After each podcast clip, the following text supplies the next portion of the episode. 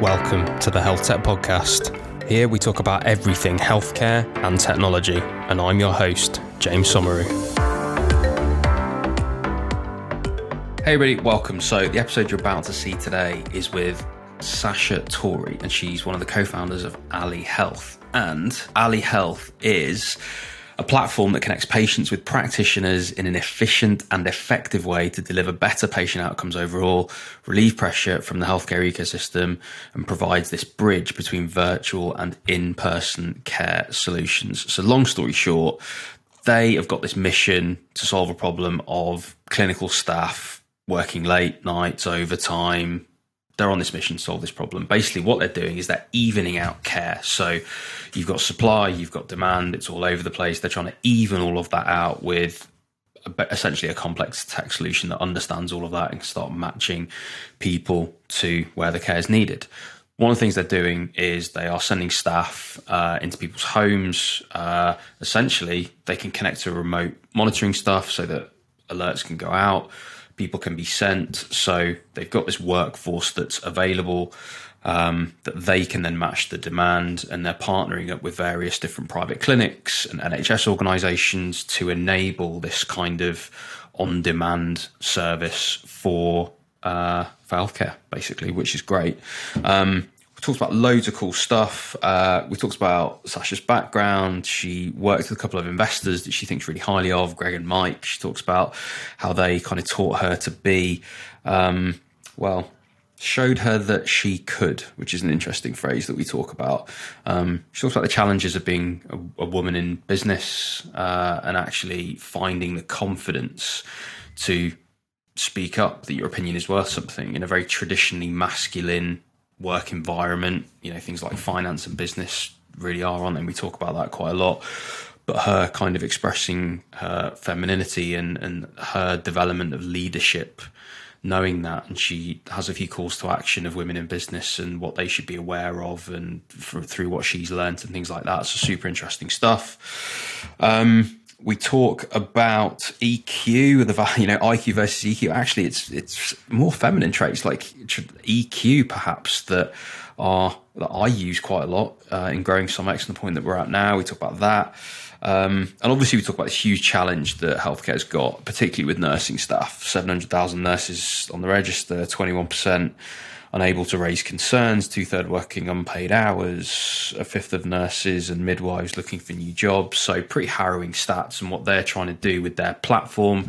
is help all of these people out to give them uh, the working lives they want, and to give healthcare in the community what it needs uh, to get patients before they are a burden on the system, and essentially before they're a burden on themselves too, and actually to um, make sure that we're catching things before they happen, so that everyone's a winner, be that the patient themselves, be that the system that they're in. Um, and as we've learned on previous podcasts, matching up the clinical value with the financial value is how actually we create impact in healthcare, and uh, Ally Health are doing it really well. So yeah, hope you enjoy this episode. So Sasha, welcome to the Health Tech Podcast. How are you doing? Yeah, good. Thanks so much for having me. You're very welcome. You're very welcome. Um, yeah, I'm very much looking forward to us talking. Uh, obviously, Ally Health has been on a mission to solve, uh, well, problem of clinical staff staying too late, which is a challenge that I know obviously incredibly well. Um, you're doing some super interesting things. So yeah, really looking forward to getting into it. But before we do, uh, whereabouts are you speaking to us from today, Sasha? So I'm based in central London. We have offices in Fitzrovia, so I spend most of my time here um, or at home, and kind of when I'm not bouncing around between client meetings. Fitzrovia, that's a that's a heck of a place to have an office. Um, that can't be cheap. She must be doing quite well, but we'll come to that. um, cool. So Sasha, listen, um, great to have you on. Um, Looking forward to this. I know you've got quite an interesting story to tell. Um, so why don't I get out of your way and let you tell your story? Yeah. So for context, I guess I'm British and Canadian, although I don't sound British at all. Um, and I spent many years living and working in the U S before moving back to the U K. Um, For me, I guess, uh, before diving into my story, I guess I've always had a knack for joining businesses pretty early on and being with them throughout that kind of scale up journey. And that's been true both on kind of both sides of the ocean. Kind of with that said, my background in the health tech ecosystem actually started under two really incredible and charismatic um, and supportive angel investors, Greg Drobnik and Mike Wartzman. So I was connected with the two of them while I was living in L A. Um, and I just wanted to give them a, a great shout out on this podcast because they were big supporters of me. Um, so I worked with Greg and Mike while I was finishing up my degree at U S C in international relations and global business. And I also did work with them beyond graduating from U S C. For Greg and Mike, I was primarily doing due diligence on potential investments, working on bits and pieces for the companies that they had already invested in. But most importantly, I think Greg and Mike helped me understand what it means to go beyond just analyzing investment opportunities. Like more specifically, I guess, to understand how to be critical of opportunities that are put in front of me in a positive and constructive way.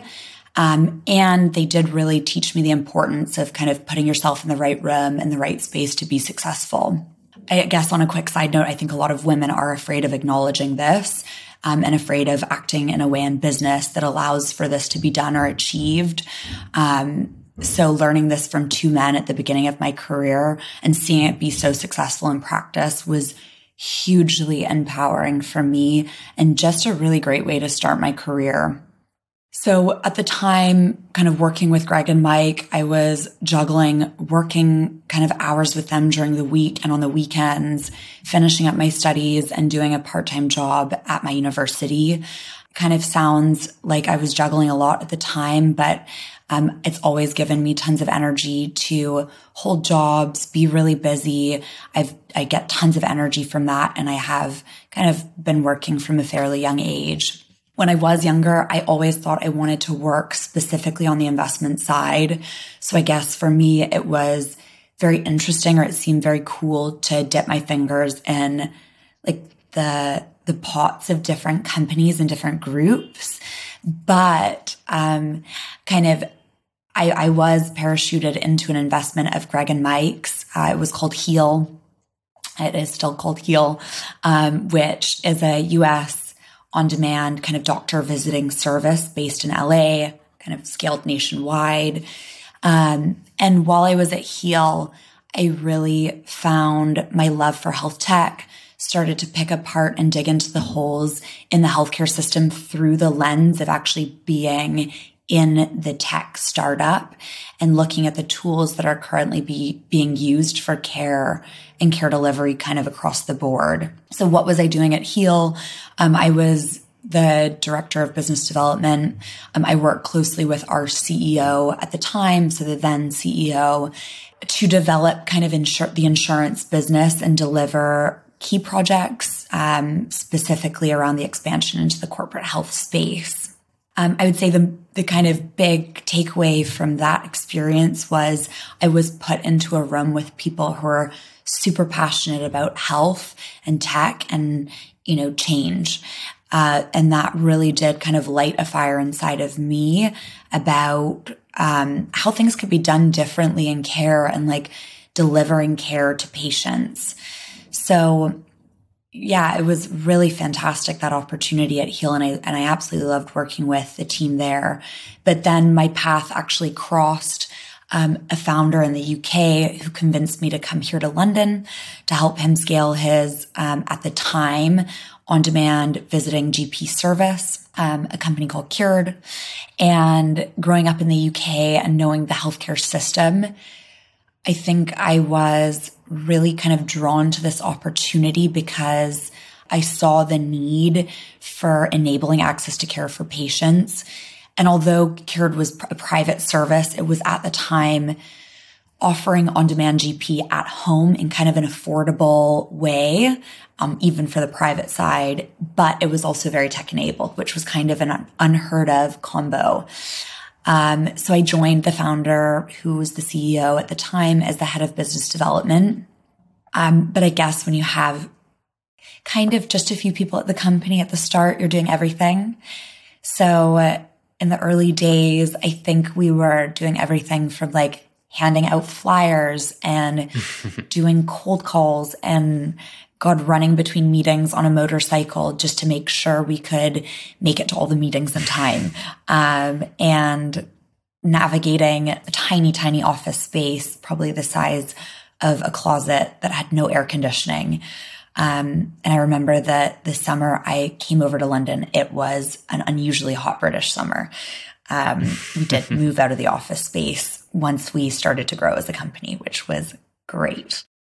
But long story short, I guess during the pandemic, the company did shift into providing COVID support and COVID testing um, to groups across the U K. So we were working with groups like T F L, British Airways, um, a few well-known football clubs, a few big, big financial institutions. Um, and, you know, really we grew that company from just having a few people in a room Uh, to over one hundred people, which was incredible. Scaling that business, like on all fronts, like tech, ops, logistics, governance, sales, I mean, just everything you can think of was extremely tough. I mean, you know, pulling all-nighters, working, you know, weekends back to back to back, really, really just having nothing else apart from the focus on growing that business. Yeah, it was tough, uh, but it was an eye-opening experience for me. And I think it really helped me realize that I could, and like more importantly, wanted to start and scale my own business, specifically in a realm that I saw needed kind of transformation um, within that health ecosystem. So yeah, I guess during that time, I knew exactly what I wanted to do, but it wasn't until I met my current co-founder and us having like the right time on our side to kind of have this dream materialize. So my current co-founder I met two years ago. Um, and to preface all of this, she is truly a powerhouse and I'm so lucky to have her as my business partner. Um, we were two young women playing a role in the diagnostics and COVID support space during the pandemic. And we connected just to get to know one another on more of a professional level. Um, but Kelly comes from a consulting background. She has worked with groups like B D, Abbott, L'Oreal, and she also co-founded a not-for-profit testing company called Testing for All um, with our other co-founder, James Monaco. Basically, it gave people access to COVID testing at an affordable rate. Um, more importantly, during a time when most companies were making kind of ridiculous profits off of this, um, um, and, you know, when patients were very vulnerable. So that company was hugely successful. Um, but after that, Kelly did start looking for kind of her next steps. And she shared the vision with me that there was still tons to be done in the healthcare space, in the healthcare tech space specifically. And luckily, the two of us kind of felt that there was the same gap in the market, which was, again, very lucky. Um, so we saw that gap in just like utilizing clinical staff time and caring for people outside of traditional like brick and mortar clinical setting. Um, so Kelly actually got started on getting the business up and running. Um, and when I could, I did kind of finish up with everything that I was doing at Cured and handling at Cured, and I was able to join her, kind of jump on board, hit the ground running, um, and get things rolling specifically on that growth front. Um, yeah, so here we are. Awesome.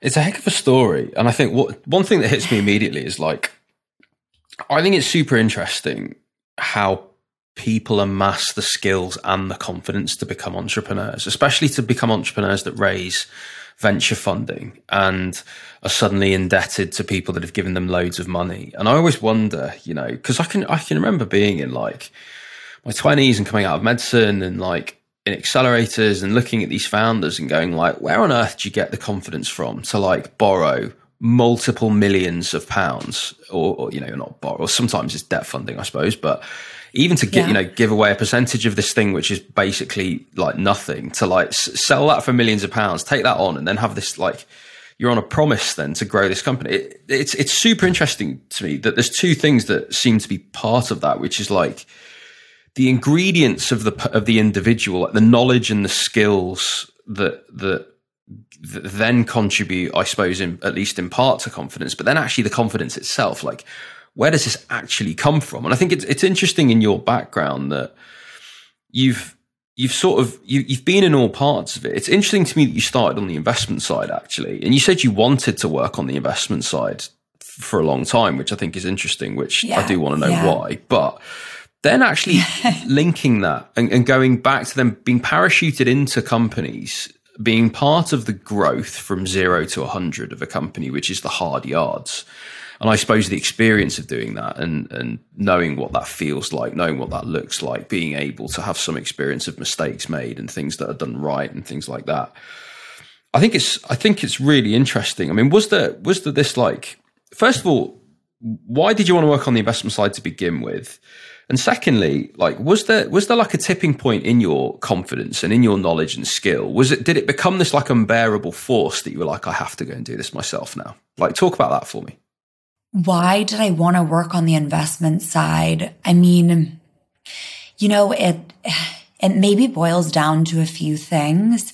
I mean, I grew up in London where you are surrounded by just this force of kind of finance players who are really dominating a lot of kind of London's, or at least it, they did dominate a lot of London's kind of culture and, um, you know, just the conversation around careers and what a successful career looked like when I was growing up.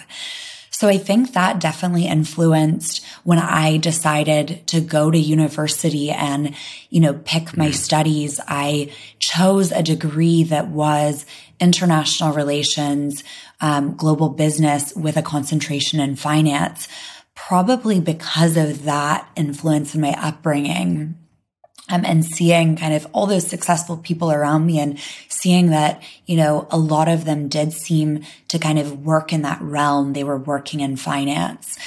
And when I was in university, um, I had that fantastic opportunity to learn all about, you know, investments and, you know, the, the actual kind of mechanics behind that.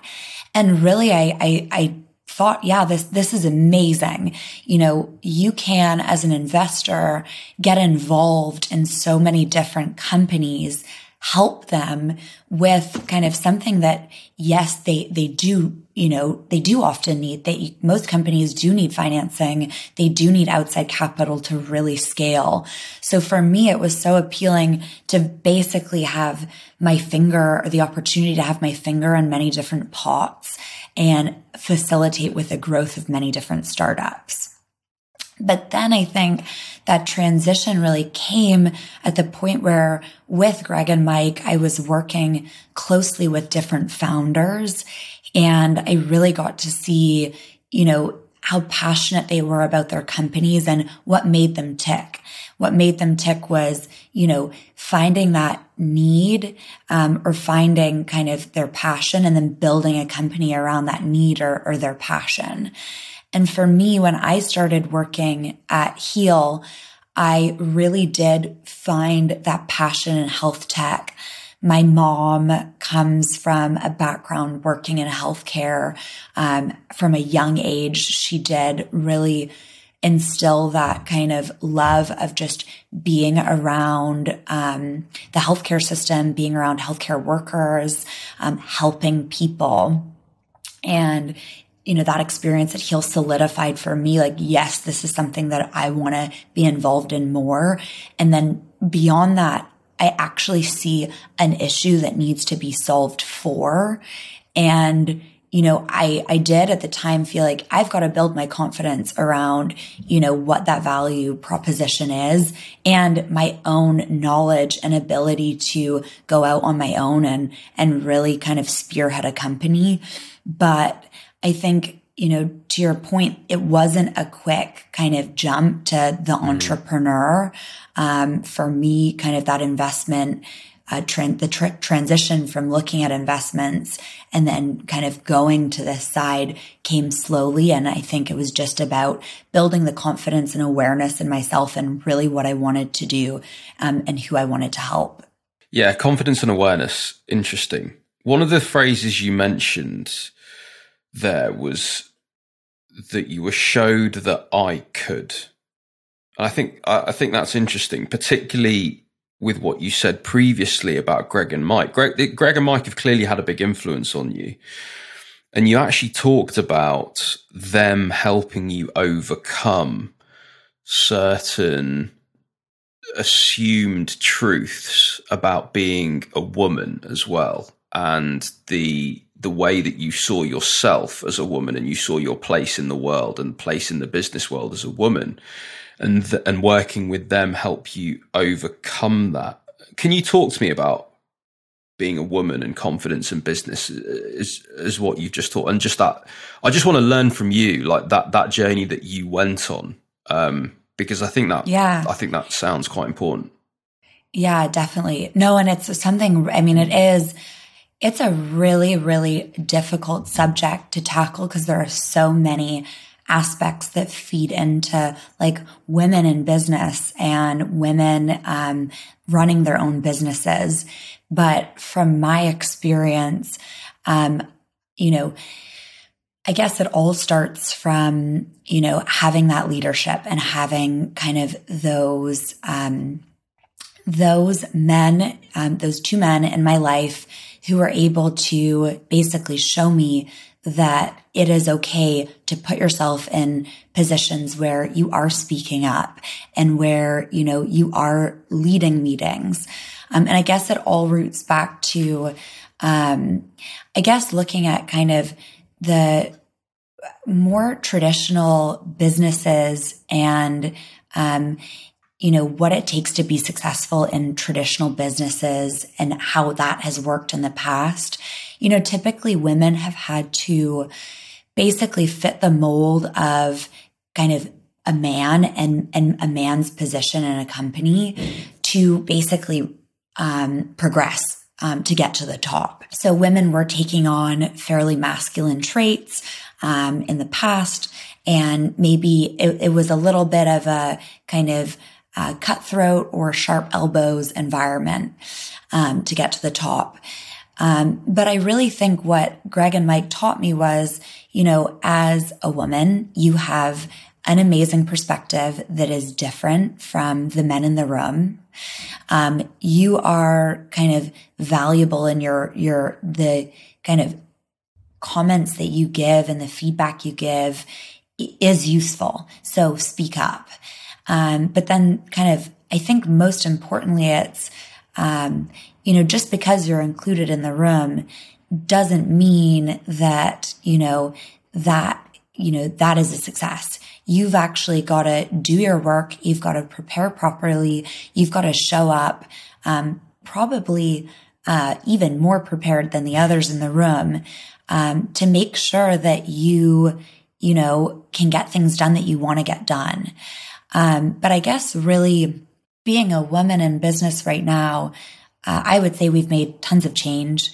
So, you know, I'm lucky that we're in a time where, you know, there are, there, there's push for investors to invest in female funded companies. I mean, kind of globally right now, you're looking at kind of ten percent of funding going to female founded health tech startups.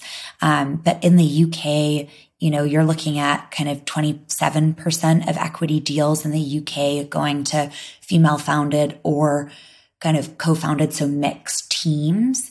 So what I would really say is, you know, as a woman in business, be confident in yourself, um, come to the room prepared. Um, that helps with the confidence piece, but also be aware that like there are supporters, there are advocates for you. And the trend is pulling in the right direction, um, to see more female founders be funded. Um, and, you know, more, I guess, even female um, led companies that are also supporting female issues. So female health, whatever it may be, is also on the rise. Um, but also as a woman, I think it's super important. And I've always been such an advocate for this. You know, women should support other women. So really go out of your way. You know, if you're in a room at an investor meeting um, or an investor event, like bring other women into the fold. Make sure no one's standing alone. Make sure you're helping a new female founder with navigating that journey. Like it is, it takes kind of a village to make a company successful. So make sure you're a woman in the room standing up for other women who are on their journeys. It's funny what you know. You, you talked previously in your story about the influence of, of finance, and now as you talk about business, there, it's it's interesting to me that we talk about m- the masculine traits that women need to express in order to advance, and these industries traditionally of finance and business, obviously being. That, like, is it fair to say very masculine, traditionally yeah, areas, right? Fair. Where you where you would expect that the infrastructure that's been built in terms of progression, because of probably what's been linked to success in the past as well. In terms of, yeah, we we all know the stereotypes of the entrepreneurs or business owners or C E Os that are horrendous individuals and draconian mm. and autocratic and shouty and demanding mm-hmm. and th- we, we know that stereotype and, and there's this we hear it of like people like Steve Jobs, for example. There's the, you know the rumors of him you know make it make it load quicker. When the computer turns on, it needs to be on within a few seconds, end of story. Do it again do it again do it again and, and being like pretty horrendous with that. It's th- these are these are all narratives that we have there that are attached to success, but one version of it. And I think there's there's many routes to success that have not been previously explored, perhaps. And I think we are in a in an age now where it is we, we are far more open to less traditionally masculine ways of getting from A to B, different forms of leadership. You look at the the like female prime ministers and presidents and and and people really at the top now that are really making a new type of leadership, not only fashionable, but actually the proof of success when it comes to leading differently. And I think whether you're male, you're female, or however you identify, I think that genuinely does benefit everybody because we're seeing far more sides to a story of leadership now. And I think, I genuinely do think the world is a much better place because of that and will continue to be as we do that. I think there's obviously still a long way to go, like clearly, especially in the worlds that you've talked about of finance and business that are still, you know, they, we have a hangover of tradition, and certainly far more than a hangover when you when you consider those statistics of, of ten percent and even, you know, calling twenty-seven percent positive, you know. So I, I think it's interesting. Thank you for sharing it, though. I mean, it is important because we've done a lot of women's health events recently, and, and, and certainly I've been in a lot of those discussions of women's health. But I think yeah. also I've been in dis- discussions about masculinity, and where masculinity becomes toxic is a really blurred line. And actually, There are there are also masculine traits which you can't just assume. Masculinity should not be a, like a pejorative word. Masculine should not be a pejorative, but it seems like we've got this reflex where it sort of is, and I, I don't quite know where to stand on it myself. To be honest, it's hard to talk about positive masculine masculinity because of so much assumed toxic. You know, it, it, it's it's a tough space. I don't know if you've got anything to say on it. It is. It's a really tough space to address. And actually, I heard such an amazing story recently from an angel investor who really has supported some incredible female-led companies. Um, and, you know, he's supported the likes of Flo and Luna, um, which are both, you know, incredible female-led companies. And, you know, he was talking about um, his experience as, you know, a male ally and a man who is, you know, doing his best to support these female-led businesses. Um, but, you know, he doesn't, he doesn't look at it as I'm supporting women just because. He's looking at it as I support women who are doing amazing things. Yeah. And he talked about a story of, you know, his investment in Flo and basically, you know, hearing about the products and, you know, basically being given these, you know, organic tampons for him to like, you know, sample. And he was like, you know, I cannot, for me, this is not something that I can sample, but I'm taking a look at this product in isolation. I'm looking at the business model and I'm looking at these two incredible founders and everything stacks up across the board. This is, um, you know, something that I want to get behind as a, a an investor who wants to make returns. So I think in that story, you actually take such an interesting, there's such an interesting spin on like masculinity and investing. Because at the end of the day, he's He's in it to make returns, but he's open-minded to looking at something that he cannot use and he knows but affects really fifty-one percent nothing about of the population before. Of the planet, by the way. Exactly, exactly. And I guess really, you know, I think when I look at, you know, to your point about masculinity, you know, you there are traits associated with kind of not being emotional um, and you know, really being kind of numbers focused, um, with a bit of blinders on, um, and then taking the flip side of that and saying, well, you know, as a woman, you're super emotional and you, you know, can't think rationally. You, um, you know, you're going to get kind of, uh, you're going to get stuck on things when, um, you know, things get a little bit tough. You're going to kind of fall apart. Um, and I actually look to, you know, founders like Whitney Wolfe, who has a very emotional founder story and really isn't afraid of voicing that and using that to motivate herself and also to motivate the, the men that have invested in the company. Mm-hmm. An area that I do think a lot of women do need to work on, myself included, is Um, not over-indexing on things that we think we need to be in order to fit that male kind of that that male box of what it means to be successful. So I think a lot of men are very good at talking about vision and, you know, describing what their company will be in the future. Um, I think a lot of women, myself included, talk really in the sense of numbers, what we're achieving right now, tangible things um, that will kind of lead to success. But I think we do sometimes need to take a little bit of dose from our male counterparts, which I think is very, very needed. And they do very well with, you know, talking on that vision piece, getting people excited about the future of our companies and what we can do in um, a world that has more female founders. And vice versa as well. And actually what you're, ta- what you're talking to is just becoming well-rounders, aren't you? And actually, when I think of my own company uh, in SomX and founded by myself and Jessica. So we, we do, just as you've described, I've got an eye on the future. Jessica's got her eye on the now. And it's funny how we just naturally gravitate to that. And yes, I am far more involved in selling the future and vision. And I am more involved in that. But actually the here and now just f- feels far more connected to that in terms of understanding the problems that he's solving and, and doing that stuff now. I do, I do.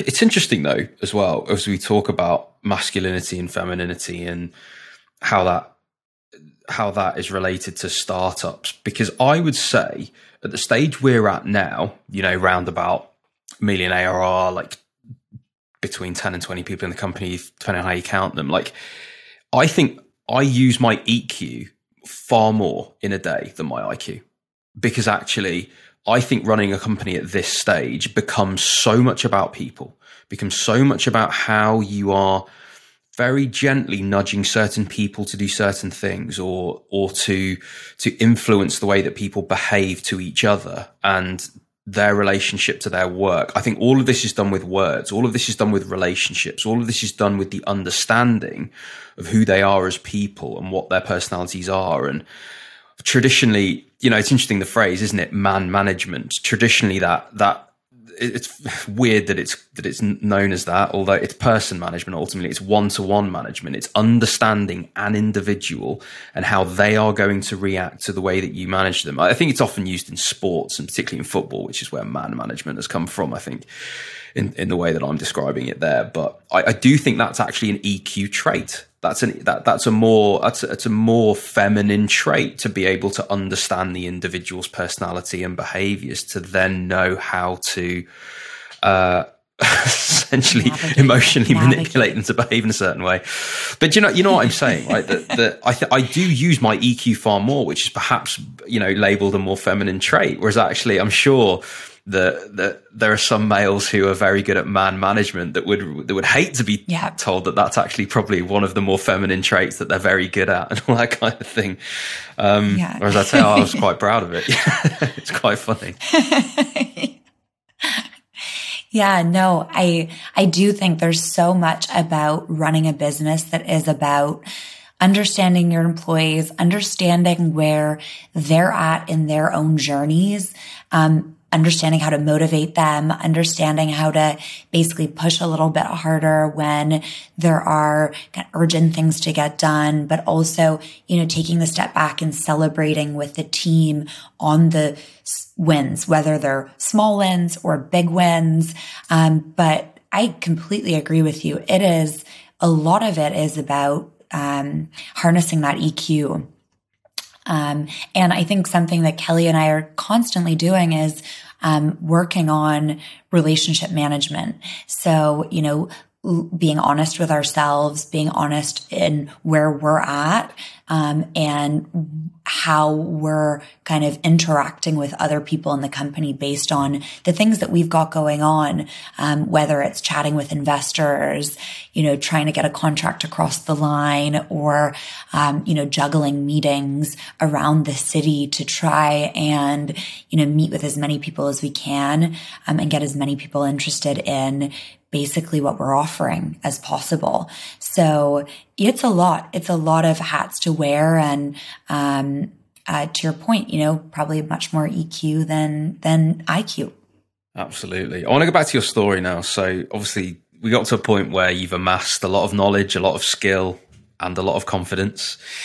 And so the step into entrepreneurship must come next. So tell me about that. The step into the kind of entrepreneur world with Ally Health, Um, I think telling you a little bit more about the company and myself um, might be really helpful. But before I do that, what I can, what I'd love to do is just share with you kind of a few facts and figures around kind of nursing um, and nursing in the U K that are always top of mind for me, um, that do fuel that kind of entrepreneur journey day in and day out here on, in what we're doing. So I guess in the U K, good to know that kind of there are, I think, just over seven hundred thousand nurses on what's called like the N M C register, um, which is up from the previous year. So there were six hundred eighty thousand nurses working the previous year, so roughly a three percent growth rate, which is great. Um, but kind of twenty-one percent of nurses have said they feel unable to raise concerns in their current ways of working. So whether that's from the systems and processes they're given, um, maybe that's because they feel like they don't have enough time to raise concerns easily or, or efficiently, or even that they're not in the right environment for this escalation to basically be heard or addressed. Um, in the N H S, kind of two thirds of nurses are working kind of additional unpaid hours. Um, I think that stat was taken in twenty nineteen. But as you can imagine, like, this is all leading to the overall discontent and like a trend of kind of one in five nurses reportedly like looking for new jobs, nurses and midwives.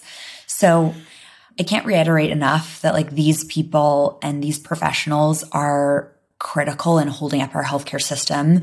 And it is, again, so critical to figure out a way to empower them while ensuring that patients can be cared for efficiently and effectively. So in short, like that is my mission. That is our mission and what we're working towards at Ally Health.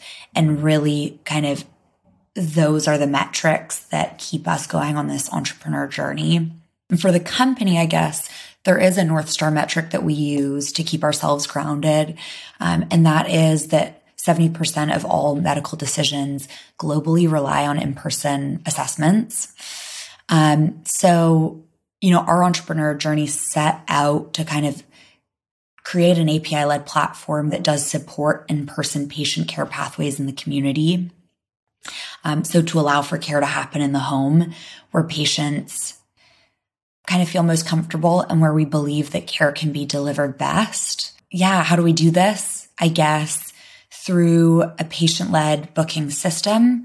Um, and this system surfaces clinical care staff availability on one side and basically matches that with a patient on the other side through kind of task optimization software that is fueled by basically a supply and demand aggregation model. And I think not to simplify it, um, which our tech team and data team don't love when I do, um, because there's so much more that goes into it than this. But essentially, we take time free to work, coverage area, clinical skills, um, like qualifications of our practitioners and the requirements from specific partners. Um, we plug this all into the model and then spit out the best match. So the business is operating B to B. A lot of people assume we operate D to C, but um, so a lot of people think they can hop on and just book appointments using our service now, which sadly right now you can't. Um, so I think it's always helpful to make that distinction for people. Um, but right now we're doing everything in the U K.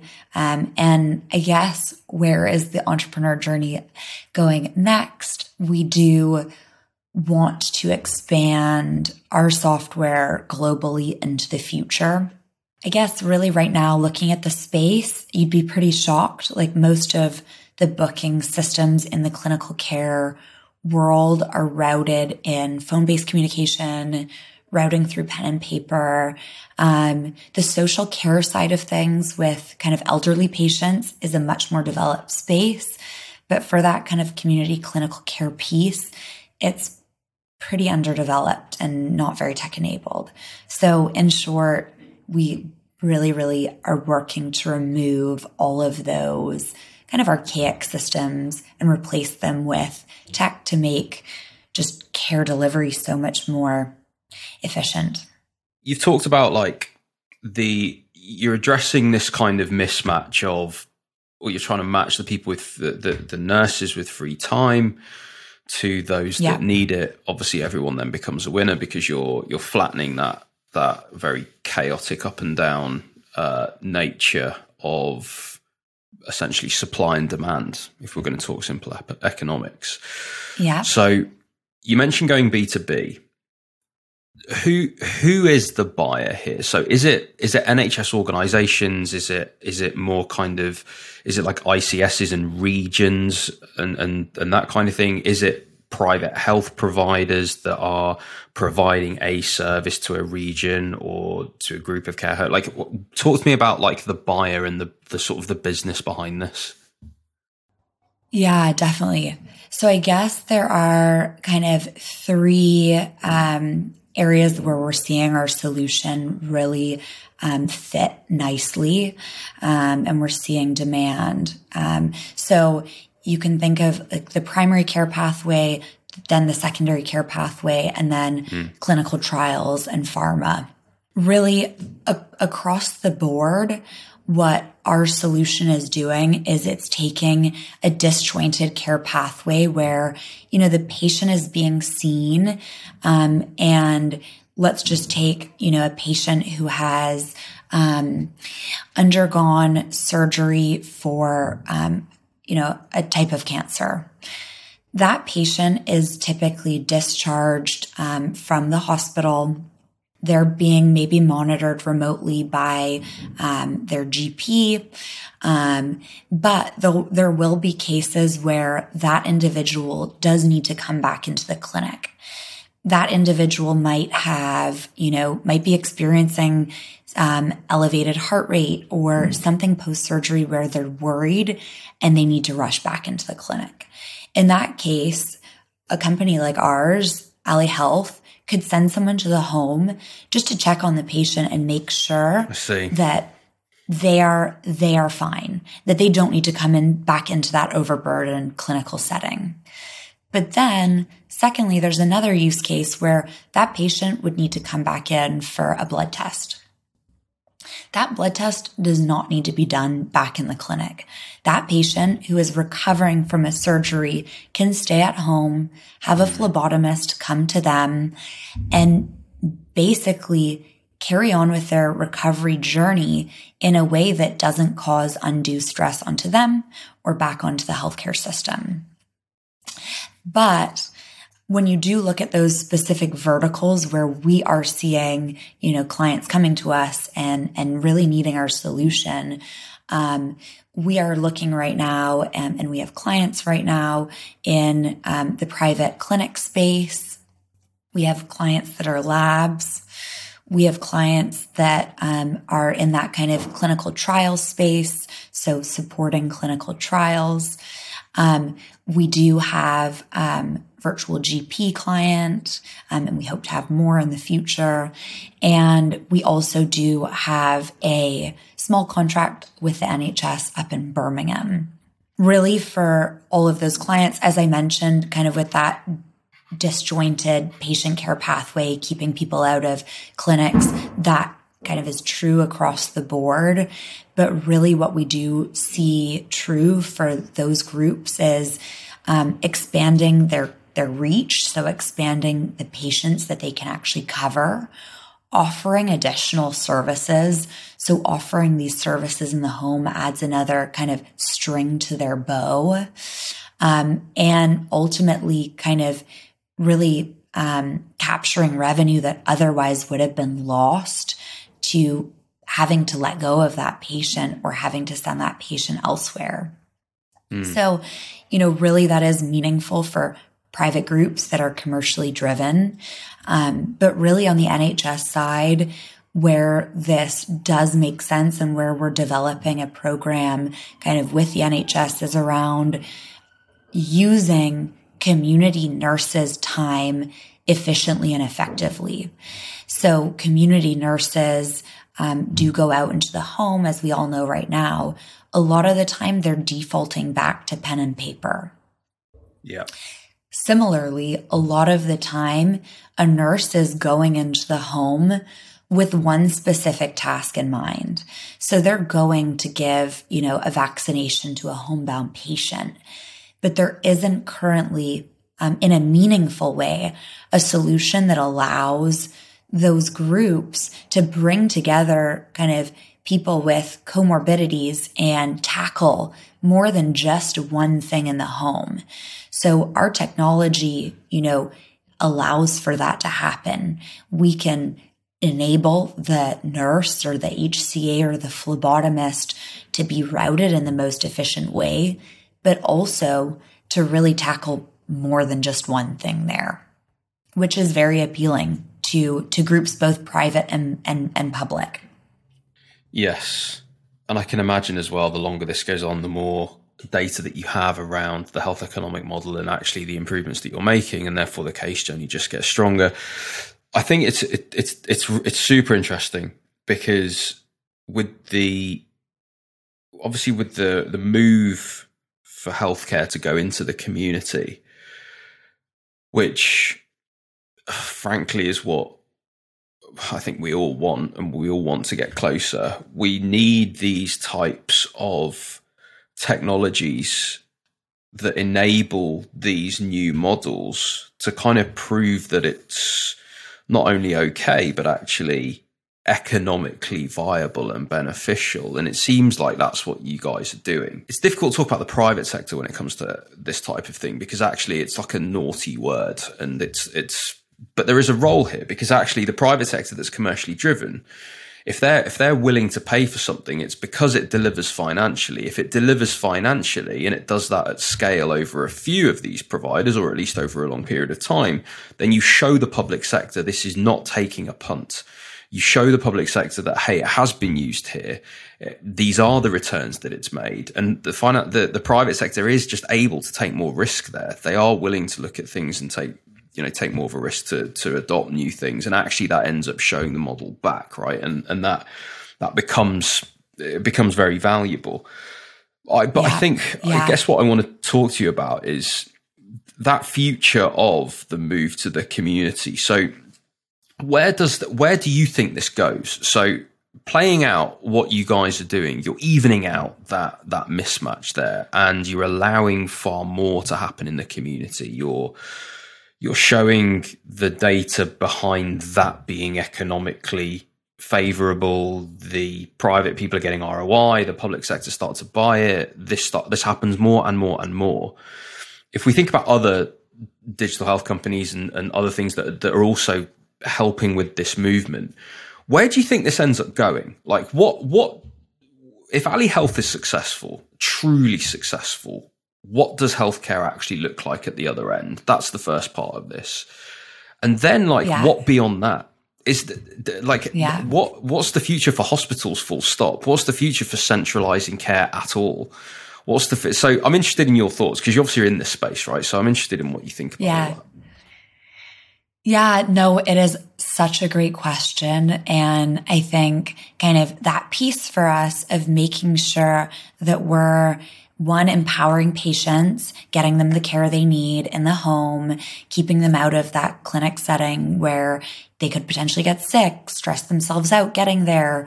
You know, if they're suffering with mobility issues, um, you know, they're getting other people involved, which is just, it can sometimes be a mess. So enabling those patients to like live their lives health in a more healthy way, um, is key. And then also empowering those nurses to work in a way where, you know, they can feel safe. They're not going into the home and, you know, feeling like they can't communicate with their, you know, their employer, um, who's sending them there if something goes wrong. So empowering those nurses, allowing those work nurses to work more efficiently, you know, routing them to appointments properly, it does take a certain level of stress off of them, but allows them to do the job that they love and they want to do, which is to see patients and help patients. So for us, you know, that is kind of the, the, the near term prize and what we're working on. Um, but when I do look at, you know, what this means for the healthcare system as a whole, really to me, it's about um, enabling that home health kind of ecosystem in in an even more robust way. So having those devices in the home that are monitoring people, you know, you should have a device in the home that is tracking for fall risks, and hooking that up to our systems to allow for, you know, someone to come and check on a patient before they actually do fall. Um, you know, you've got someone that is presenting that to a device. Perfect. Um, before they are a burden on a system, you get someone out to them to help them uh, and basically, um, you know, maybe even enable their family to take better care of that person um, before it becomes a big issue. Um, you know, you talk about people that are wearing the Aura rings and tracking their steps on their phones. You know, I truly believe that, you know, care needs to get to a point like the example of, you know, the fall risk and catching that before it becomes an issue. I do think all of our health devices should be connected into a system like Ally Health to allow, you know, us as healthcare professionals to really advise patients on when they should be seen. You know, you look at the, you know, average Um, man in the U K who really actually doesn't get involved in his health on average until, you know, he's in his fifties or maybe late forties and is showing, you know, um, issues with a heart or, you know, a more uh, serious issue that needs to be addressed, we're seeing those individuals come crashing into the system. So really, if we can catch that before that issue becomes, um, you know, becomes present, then we're really doing a good thing as a healthcare system as a whole. So yeah, in short, basically connecting those devices with a company like Ally Health for the preventive health piece to really come to life, um, and to prompt people. Yeah, I love that. You used a really interesting phrase, actually, before they are a burden on the system. And that's such an important time, isn't it? Where you've t- you've mentioned the word risk quite a lot. And so much, I think, of digital health's potential is when we when we think about these point solutions and where digital health can truly be effective, I think it is, as you say, finding people at the point of high risk before they are a burden on the system. And that is where the intervention yeah. can be most useful to them personally as an individual with a life who want, and they want to have more healthy years, but also then financially for the system. And where those two things unite, the clinical value and the financial value, is where actually at a system level things can be implemented and purchased because they deliver for everybody. And that is incredibly important. I think my, just to tell you about my dad, my dad was a nurse. Um, he trained, uh, in the South, uh, it became he, chief nursing officer and, and did some cool stuff, but he's, he's eighty now and is not engaged in, I mean,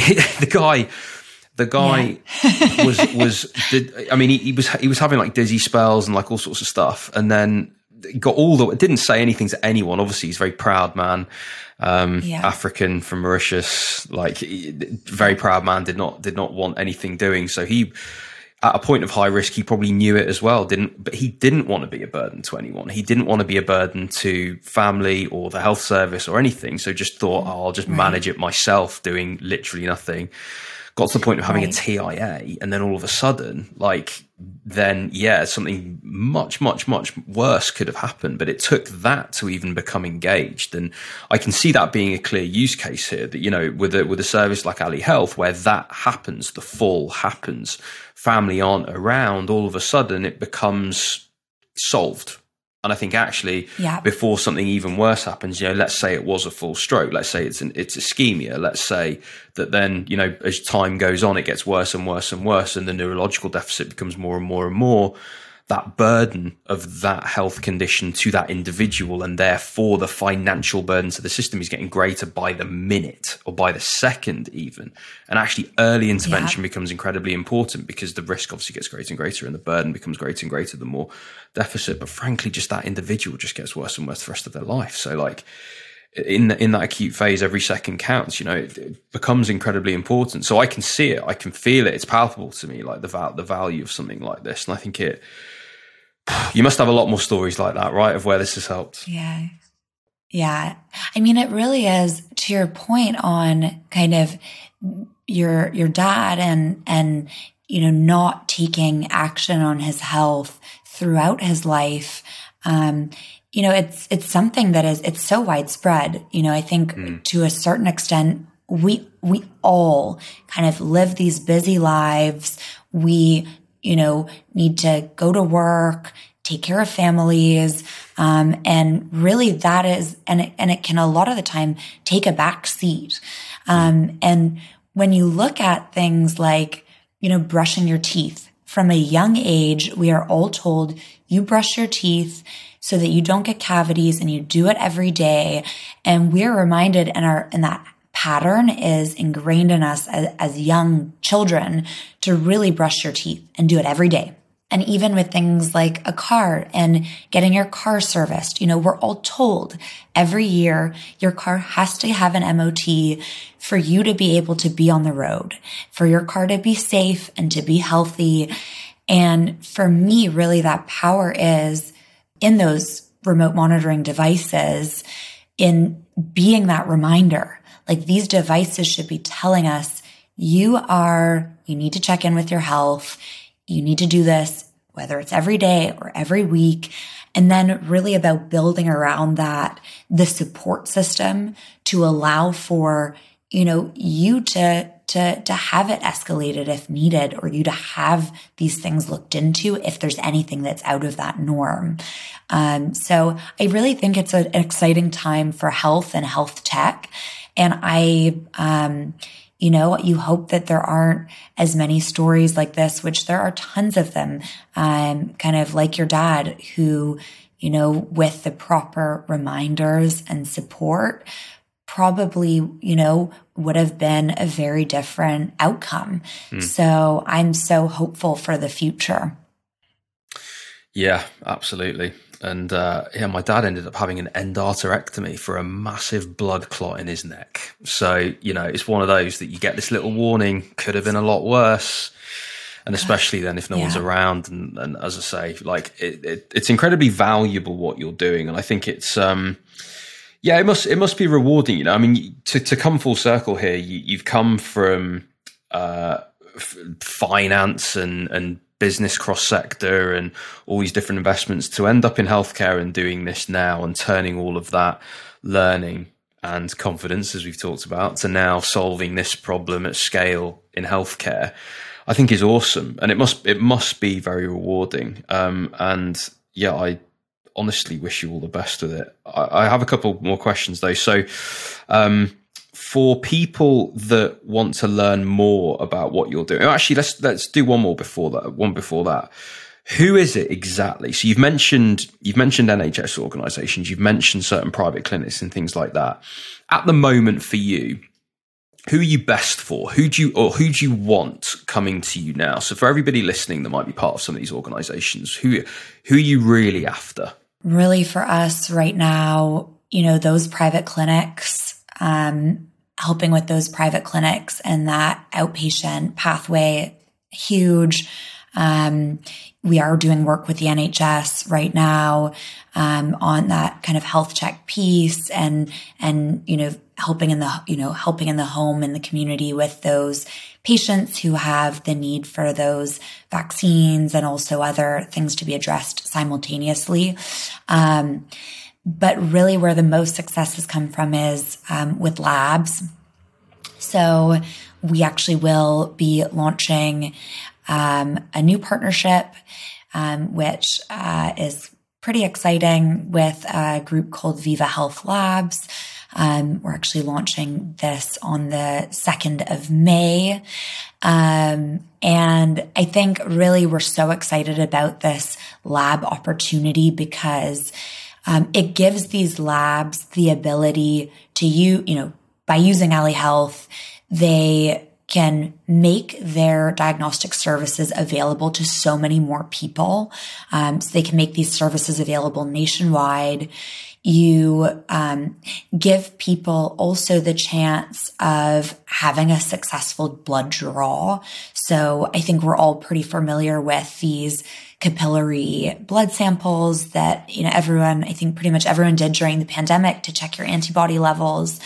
Um, but a lot of the time, those samples are, you know, in layman's terms, they're not stable enough. Um, by the time they make it to the lab, the sample's coagulated, um, so they can't run tests on the samples. And by doing the venous blood draw through Ally Health in the home, not only is it super convenient for the patient, but also it just ensures the higher success rate of actually having the results that they need to get to that kind of diagnosis or to get to the bottom of whatever they're hoping to have answered through that blood test. So I guess for us, really excited with those lab partnerships. Um, shout out to the team at Viva Health um, with that partnership that's going live on the second of May. Great work. For those people that you've mentioned and for anybody else that wants to get in touch with you, what's the best way for them to do so? Feel free to, you know, add me on LinkedIn, send me a message on LinkedIn. I, you know, am checking that all the time. Um, I do often receive partnership inquiries through LinkedIn, so definitely a good channel to get me on. Um, on our website, we have a Get in Touch with Us form that does basically ping through to um, our senior management team. We have people monitoring it throughout the week. Um, and, you know, feel free to, um, you know, shoot me uh, an email if you have, you know, quest- further questions. Um, I'm at alexandra dot tory at ally health dot co dot u k.